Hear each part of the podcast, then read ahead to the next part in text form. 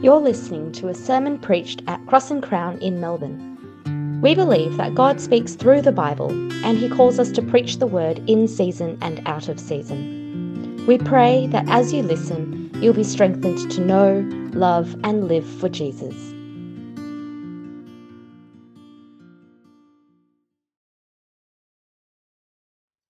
Uh, here at Cross and Crown, we believe that the Bible is God's word to his people, and that means that when we read the Bible, we are hearing God speak. Today's Bible reading is from Psalm 67. I will be reading from the CSB version. Please follow along in your own Bibles. The passage will also be displayed on the screen. May God be gracious to us and bless us. May he make his face shine upon us, so that your way may be known on earth, your salvation among all nations. Let the peoples praise you, God. Let all the peoples praise you. Let the nations rejoice and shout for joy. For you judge the peoples with fairness and lead the nations on earth. Let the peoples praise you, God. Let all the peoples praise you. The earth has produced its harvest. God, our God, blesses us. God will bless us, and all the ends of the earth will fear him.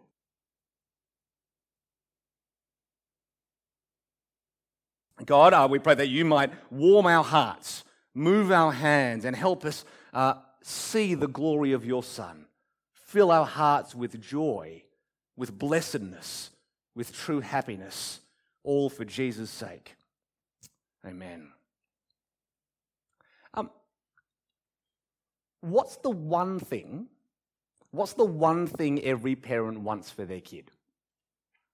Whatever their son or daughter might go on to do, what's the one word every parent wants to describe their child's life?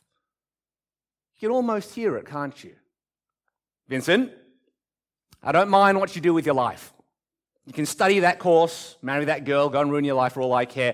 That these things don't matter, Vincent, as long as you're, and what's the word? Happy no, it's successful. As long as you're successful, Vincent, right? No, uh, it's often as long as you're happy. Happiness is the word that we want for our children. Happiness is the word that we want for ourselves. Happiness is so important that for our American friends, it's a constitutional right. We hold these truths to be self evident that all men are created equal, that they're endowed by their Creator with certain unalienable rights, that among these are life, liberty, and the pursuit of happiness. Now, let me, let me ask how, how would you react? What would you think? How would you feel if I told you that God wants you to be happy? In fact, He doesn't just want you to be happy, He wants your kids to be happy, He wants your friends to be happy. God wants this whole world to be happy. That in many ways, the gospel is the truest pursuit of happiness. Now, you might be suspicious hearing that. In fact, the Christians in the room are probably the most suspicious of all. The Christians in this room who know me well are probably thinking, Who are you? What have you done with my pastor? He's never been, I don't trust him when he's happy. Something's wrong. And if that's true, friends, then I need to repent of my joyless Christianity. And maybe some of us do as well. I want to show you from Psalm 67 that happiness is what Jesus wants for our whole world to enjoy. But it's not the superficial happiness that you might imagine. No, it's happiness at its most substantial, it's happiness at its most eternal. It's a world of happiness that's firstly a world full of blessing. A world full of blessing. COVID was an awful period of time. We try not to remember what that was like. But in the depths of COVID, I wonder if you remember, some of you will know this, that a song was released online called The Blessing. Went viral, topped the charts, 34 countries, sung in 41 different language, languages from Tamil to Tagalog. The Korean version was sung by Choi Siwon from Super Junior, like that was the highlight. But what makes this song so remarkable is that its lyrics are entirely unoriginal. They're straight from the first two verses of this psalm. But this psalm is quoting an even more ancient blessing. It's the Aaronic blessing in number six. It's a blessing I grew up hearing in English and Mandarin every single Sunday.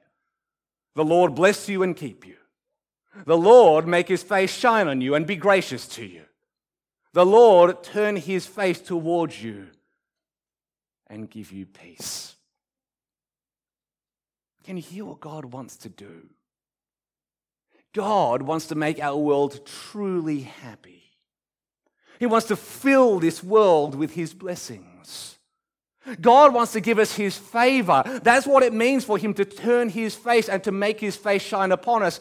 God wants to give you a life full of blessings and a life full of favor. What was funny was, though, in my old church, we'd end the service by saying that blessing. And then after the service, over the morning tea, one or two of the aunties at church would always say something like this. Uh, they don't go here, so it's okay. Uh, they go, Wow, your son are very smart. 99.95. And they'll say something, God really show him favor. Wow, your daughter, her boyfriend very successful, cardiologist. This one is like God's blessing. And I kind of want to say, well, actually, no. Like, they're not wrong in one sense. 1 Timothy 4 says that everything created by God is good, and nothing is to be rejected if it's received with thanksgiving. So, good grades and a success, I mean, a godly boyfriend, they're, they're genuine blessings. There is a sense in which they can make us happy. But let me ask would we still say that God showed that son favor if he got an ATAR we wouldn't want to tell our friends about? Or, or if that daughter never found a boyfriend or never married? You see, friends, the implication of what we say is that God's blessings and favor are found in our prosperity and our success. But it's a dead end. Because our happiness will disappear as quickly as people don't care about our ATAR, and they don't. No, the happiness that God wants for us is so much more lasting than that. God's blessings and favor are found in His grace. Did you notice that? May God be gracious to us. That that word grace means for God to take pity on us, to show compassion to us, to have mercy on us. 2 Kings 13, the Lord was gracious to Israel and had compassion on them and turned toward them because of his covenant with Abraham, Isaac, and Jacob. He was not willing to destroy them. Did you see, friends? God's blessings are found in His grace, and His grace is shown in His refusal to destroy us when we deserve nothing but death, which is exactly what Jesus came to do to give us grace upon grace upon grace. John 3:17 for God did not send his son into the world to condemn the world but to save the world through him. Do you see friends the greatest blessing we can ever receive is the grace of God in the death of Christ. There is no blessing greater than being forgiven by God. There is no greater favor than to be saved by God. There is no greater happiness than to experience the grace of God in Jesus. The, the greatest blessing which, you will, which will fill you with the highest happiness, the blessing which, if you have, you will need no other, is God's amazing grace. You could have the lowest ATAR, the most menial job, never have a spouse, never have a child, never own a house, never own a home. But if you have the grace of God, you have all the blessings you will ever need. If anything, here's the warning. When we sedate ourselves on these earthly blessings, we numb ourselves to the happiness of God's grace. There are too many people who have all the blessings of this world, but still a guilty conscience before our God. Don't get it the wrong way around. No, no, grace is what enables us to sing. I have nothing, and yet in Christ I have everything. Can I say, if you're not a Christian, you have no idea how much God wants to bless you. God wants to bless you so much that He'll find the most shameful thing you've ever done and say, Your sins are forgiven. Go in peace. You see, God wants you to enjoy a life that's free of guilt, free of shame, free of fear. And when you think about it, it's actually hard to beat a happiness like that, isn't it? But I want you to notice that this blessing of grace has a purpose.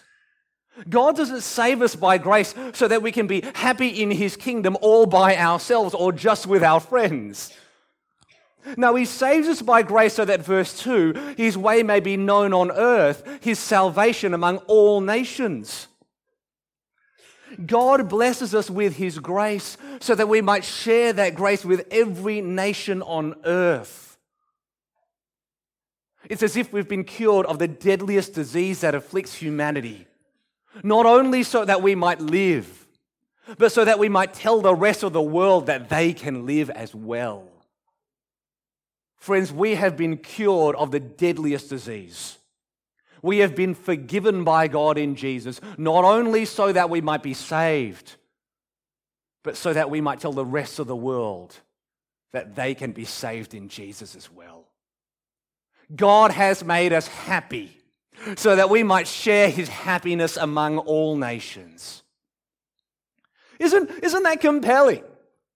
That, that the grace and forgiveness of God will one day fill the earth that historic crimes will be forgiven, that truth, justice, and reconciliation will be finally enjoyed, that the scars of war, segregation, and apartheid will be healed.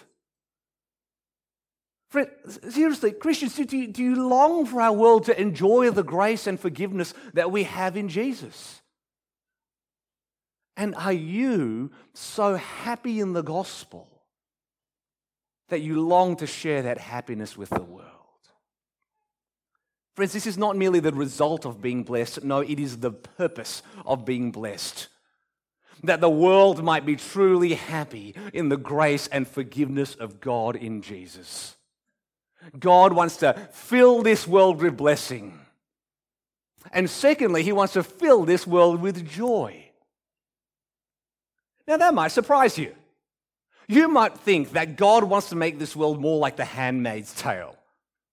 Or, or, you might look at your Christian friends, or let's face it, me from time to time, and go, gosh, joy is not the word that I'd use to describe his life. And if that's the case, then again, I need to repent of my joyless Christianity. Because joy is what God wants to fill our lives with today. And his joy is, what is actually what God wants to fill our world. Just look at verses 3 and 5. They're exactly the same. Let the peoples praise you, God. Let all the peoples praise you. Praise God. That's what he wants the nations to sing.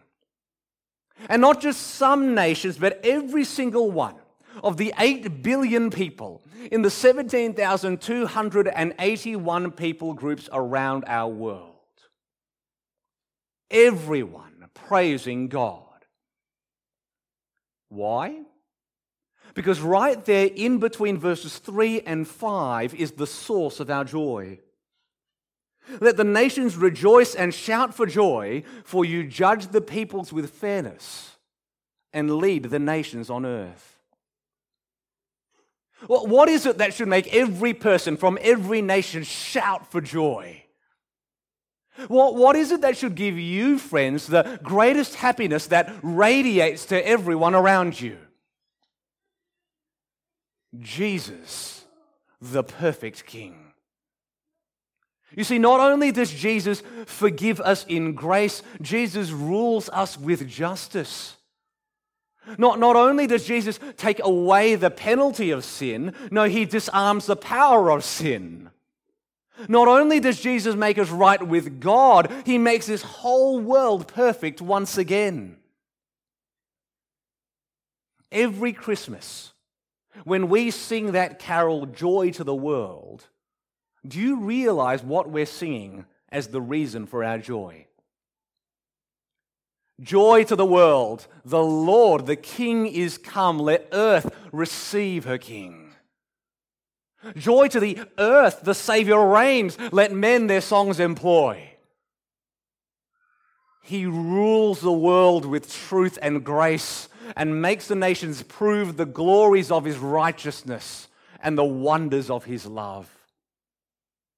Friends, can you see the vast scope of God's plans? Can you see the beating heart of our joy? That King Jesus has come to forgive our sins, but not only that, he has come to restore our world. I mean, if that's true, how could your life not just radiate and beam with joy? But here's the tragedy I think many of us in Melbourne don't experience this joy. We live in what we claim is the world's most livable city, and yet our lives, even as Christians, is so devoid of joy. And I think in part, there's a few reasons for that, but I think here's one reason that if as your, as your older brother and pastor, can share with you, I suspect this may be the case, and it will sound very basic and banal, but I think here's one reason why in our church we may not experience the joy of the gospel. We don't read the news. I've been, I've been really surprised. A lot of us just do not read the news. We don't look at the world around us. And if we don't read the news, we won't see the brokenness of our world. And if we don't see the brokenness of our world, we won't realize the beauty of God's King. And if you don't see the brokenness of our world or the beauty of the King, you, will never have true joy. We're, we're like fools who submerge ourselves in an infinity pool in the middle of a war zone. We sink to the bottom of the infinity pool going, Life is fine, this is great. And we think that that pool is heaven enough. But it's a short sighted source of joy, isn't it? Because if we came to the surface and stepped out of that pool, we'd see the war zone of our world. Can I, can I be honest? I, I look at, I, I genuinely, I, look at Ukraine and it makes me fear what happened, what might happen to democracies around our world. I look at what happens at, on the Gaza Strip and with Israel, and I'm shocked at it, but I'm even more shocked at the extent of anti Semitism right here in our own city. I look at Afghanistan, and it's chilling how quickly the world can forget all the young women subjugated under Taliban rule, who we cared about when it all went to custard, but now we all forget about. And all the while, we don't care. Our world is on fire and we bury our heads in the sands of a beach resort. But here's the risk, right? Here's the risk. If we do see the world in all of its brokenness, and if we do see our own indifference in all of its horror, you might wonder, Adam, then how in the world can you expect me to be happy? How can you ask me to feel joy when I see a world without hope and a people who don't care? Uh, if I feel happiness when I see all of that, doesn't that just understate the suffering of this world? If I'm joyful, doesn't that just actually understate the sin of the people? If anything, I should be bitter when I see the suffering of the world and the sin of the people. But, friends, this psalm of joy is surrounded by psalms of suffering. Somehow, in some way, the psalmist is still able to truly be happy, even though the world burns around him. Because there is more joy in Christ than grief in our world. So, yes, we should directly, honestly, brutally stare at the horrors of our world. We must confront the indifference of our own hearts but we should even more greatly experience, enjoy, and express the reign of our King and the justice he brings to our world. Because Jesus is the King who judges the peoples with fairness and leads the nations on earth. Jesus is the King who's already brought heaven to earth in some measure. Jesus is the King who is the first fruits of a new creation when no one will die and everyone will live. Friends, that kingdom, though not yet fulfilled, has already begun in Jesus. So you might ask me, Adam, how can I be happy when the world is so broken? But then I'll ask, how can you not be happy when Jesus is so much better? You see, friends, a joyless Christianity is an offense against the King who has come to bring joy to the world. If we are not filled with joy, we are saying that the death of Jesus was not enough to conquer the horrors of our world. And in verse 4, I want you to see it's a joy, friends, that makes us shout and sing. It's the joy of the lame man in Acts 3 who's healed in Jesus' name and goes away walking and leaping and praising God. Can you see true joy is both inexpressible and yet must be expressed?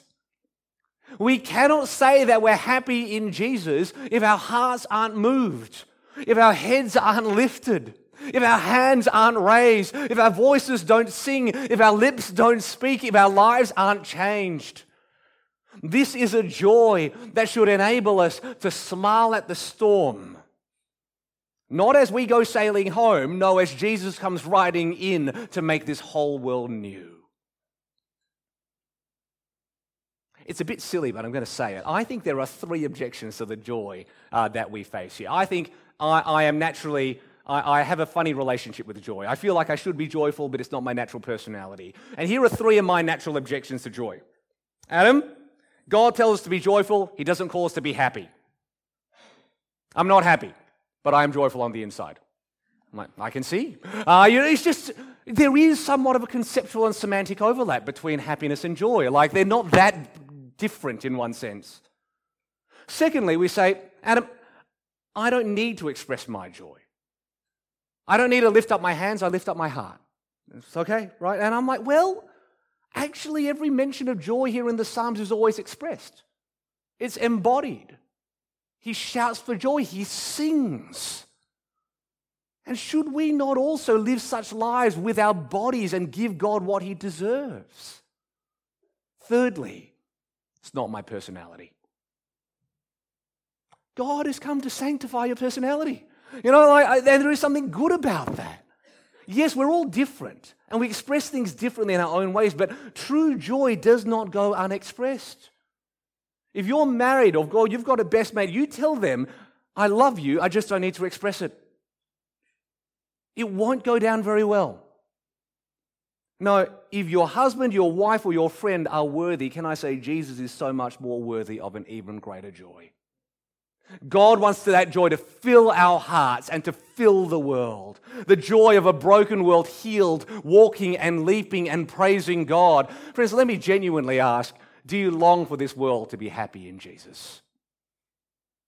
Does your life radiate a joy that makes this broken world look at you and say, Gosh, that's weird. There is no reason for her to be so happy. But whatever she has, I want. God wants to fill this world with blessing and He wants to fill this world with joy. And finally, I want, I want you to see, friends, He wants to fill this world with wonder. Verses 6 and 7 are the fulfillment of our every longing. In verse 1, the psalmist prayed that God might bless us. And now in verse 6, we read, God our God blesses us. You see, in that day and age, God's blessing was shown through the production of harvest. And that's exactly what the psalmist celebrates that the earth has produced its harvest. Not will, not might, not hopefully might, but it has. The blessing that we desperately long for, the grace that we so desperately need, friends, I want to say is not something we have to wait for in the distant future. It's something that we can have now in the death and resurrection of Jesus. Jesus has brought us the greatest blessings and the highest happiness that we could ever imagine. And it's something that we can enjoy today. You know, often as Christians, I think we think that happiness in Jesus is something that lies in the distant future. Sure, I'll be happy in heaven, but not here on earth. And I want to acknowledge that there is some truth to that. Psalm 90 tells us that we continue to live in a world under a curse.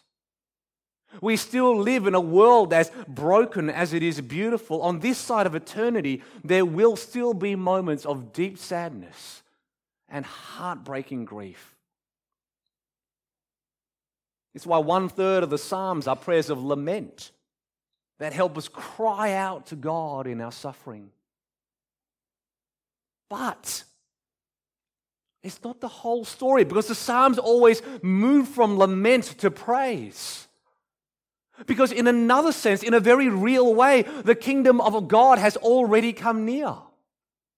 Jesus has already risen as the first fruits of a new humanity. And there is the possibility of real happiness this side of heaven. You know, in Luke 18, Jesus talks about how hard it is for a rich person to be saved. And he calls all of us to leave everything to follow him. That's the cost of discipleship, the, the grief of living in a broken world. But, but look at what he says next in verses 29 to 30. There, there is no one who has left a house, wife or brothers or sisters, parents or children because of the kingdom of God who will not receive many times more at this time and eternal life in the age to come. Did you notice those three words, at this time? Jesus says, for all the suffering we might experience for following him, we will receive many times more, not just in the age to come, but right now at this time. That there is real blessing, real joy, real happiness that we can experience at this time. And so, for all the grief of living in a broken world, for all the costs of following Jesus in this life, for the heaviness and the weight of the cross that we bear, we still can. No, no, we still should experience a greater happiness in Jesus at this time. And it'll only ever get better. Because for all the joy we can have in Jesus today, our joy will only ever increase into eternity. Verse 6 says, Our God, God, our God blesses us. But verse 7 amps it up. God will bless us. It gets even better. Our present happiness, friends, is a foretaste to a feast. Today, we can find true happiness in Jesus despite all the reasons for despair. But one day, we will find true happiness in Jesus without any reason for despair. Isn't that amazing? Isn't that something to long for?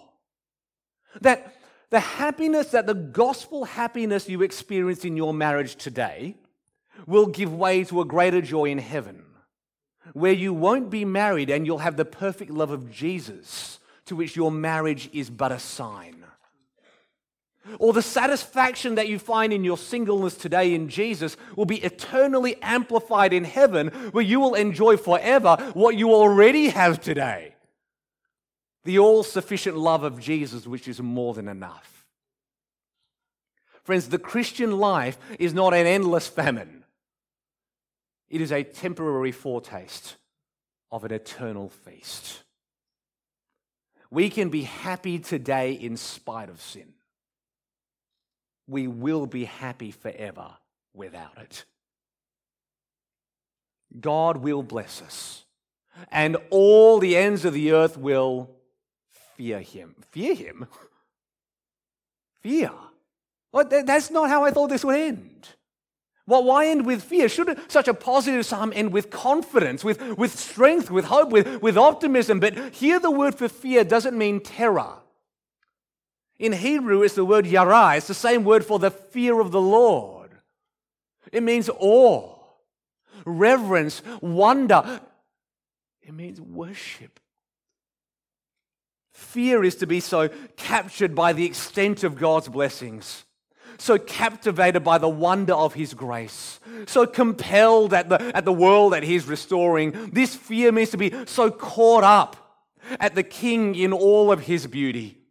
It is to behold our God. It is to have our breath taken away by His glory. It is to stand in wonder of His goodness and grace. It is to summon all of creation to join us and declare, yes, he is worthy. Don't you feel that? I mean, after this, we're, we're going to sing a song that was written on the basis of this psalm.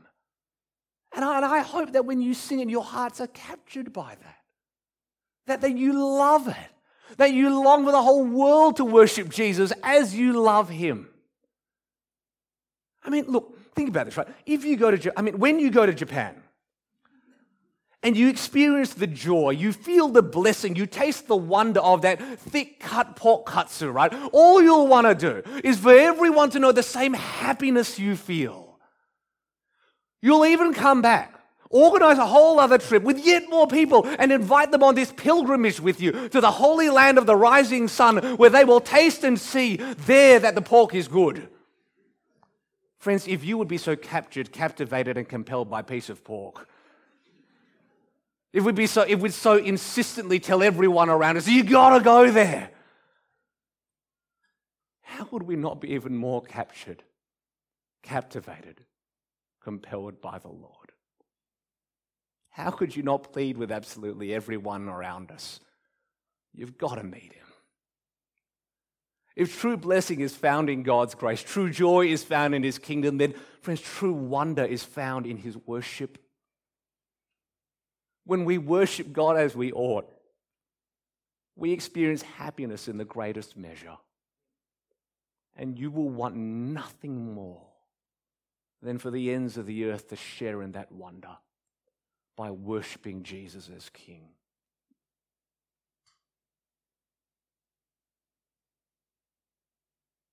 I don't get it. I, I, went into ministry when I was 30. So young, right? But I know the feeling. Like you go to church every week, you hear the sermon, the same thing, blah, blah, blah, right? Uh, but there's got to be those moments where our hearts moved. There's got to be those moments where we go, I don't love him as I ought. There's got to be the moment where you sing. If you're the type of person who closes your eyes and puts your hand up to sing, good. If you're the person who opens your eyes, look and see people who love the Lord. Maybe you won't lift up your hands. Maybe you won't close. Maybe I'm not saying you got to do that, but in your heart, don't you love Him? 12 weddings this year. Still going, right? I got 13. Come and talk to me, right? What happens at a wedding? Bride walks down, and everyone does this, right? Because they're looking at the bride as she walks, but they want to look at the groom. And as he stands there, motionless, with three men who look like security guards standing next to him, they're waiting to see if the dam will break and they'll start crying. I was at a wedding once. I, I, got, I got the cheap seats at the back. Uh, it came late. Uh, not, this was someone not in our church, don't worry. So it's okay. Uh, and, and I was at the back. I didn't get a good view. And, and as the bride was walking down, all you could hear was this high pitched sobbing wailing at the front. And I thought to myself, how sweet. The mother of the bride is so. It was actually the groom. there is a man who loves his bride. There is a man who every other day of the week who says, I'm joyful, not happy. There is the man who, for the rest of his church life, will never shed a tear, never say that he loves the Lord. But when his bride walks down that aisle and he sees her in her glory, he cannot help but be, wow. Every Sunday, friends, we gather here and we get to behold our God in his glory. We stand next to each other. Some of you looking like security guards right there, just mm, mm, I'm not going to move, right?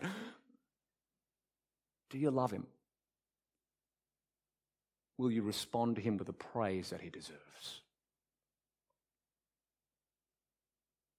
If we could do it for our husband, if we could do it for our bride, if we do it for the friends we love so deeply and the children who are so near and dear to our hearts, does our God not deserve a greater praise? Friends, we come to the end of these songs of salvation. And I hope that our hearts have been somewhat warmed for mission this year. I hope that it's somewhat raised our mission heat as a church so that we can step into this year, 2024, with hearts that burn for the Lord and break for the lost. I pray that Psalm 72 redirected our ambitions to be for Christ and not for ourselves. That Psalm 113 helped us be like the God who stepped down from heaven to lift us out of the trash heap of our sin. That Psalm 96 moved us to sing God's praises to every nation on earth. And I pray that this Psalm 67 might inspire us to live for the joy of the nations and the praise and glory of our God. Next, next week, next Sunday, we'll be celebrating our church's fifth anniversary. And we'll pause to thank God for all of his blessings to us. And we're going to hand out a card to every single one of you. And on that card, we're going to invite you to write down the names of two people you commit to praying for this year, two people who you hope will come to faith in the Lord Jesus. Be driven and motivated by these things. So start thinking about the names of those people that you're going to write down. I've already got my two. In Jesus, friends, we've been so blessed by His grace, haven't we? We've been given such a great joy in His kingdom and we stand in such great wonder at his glory. How? How could we ever keep him to ourselves? Let me pray.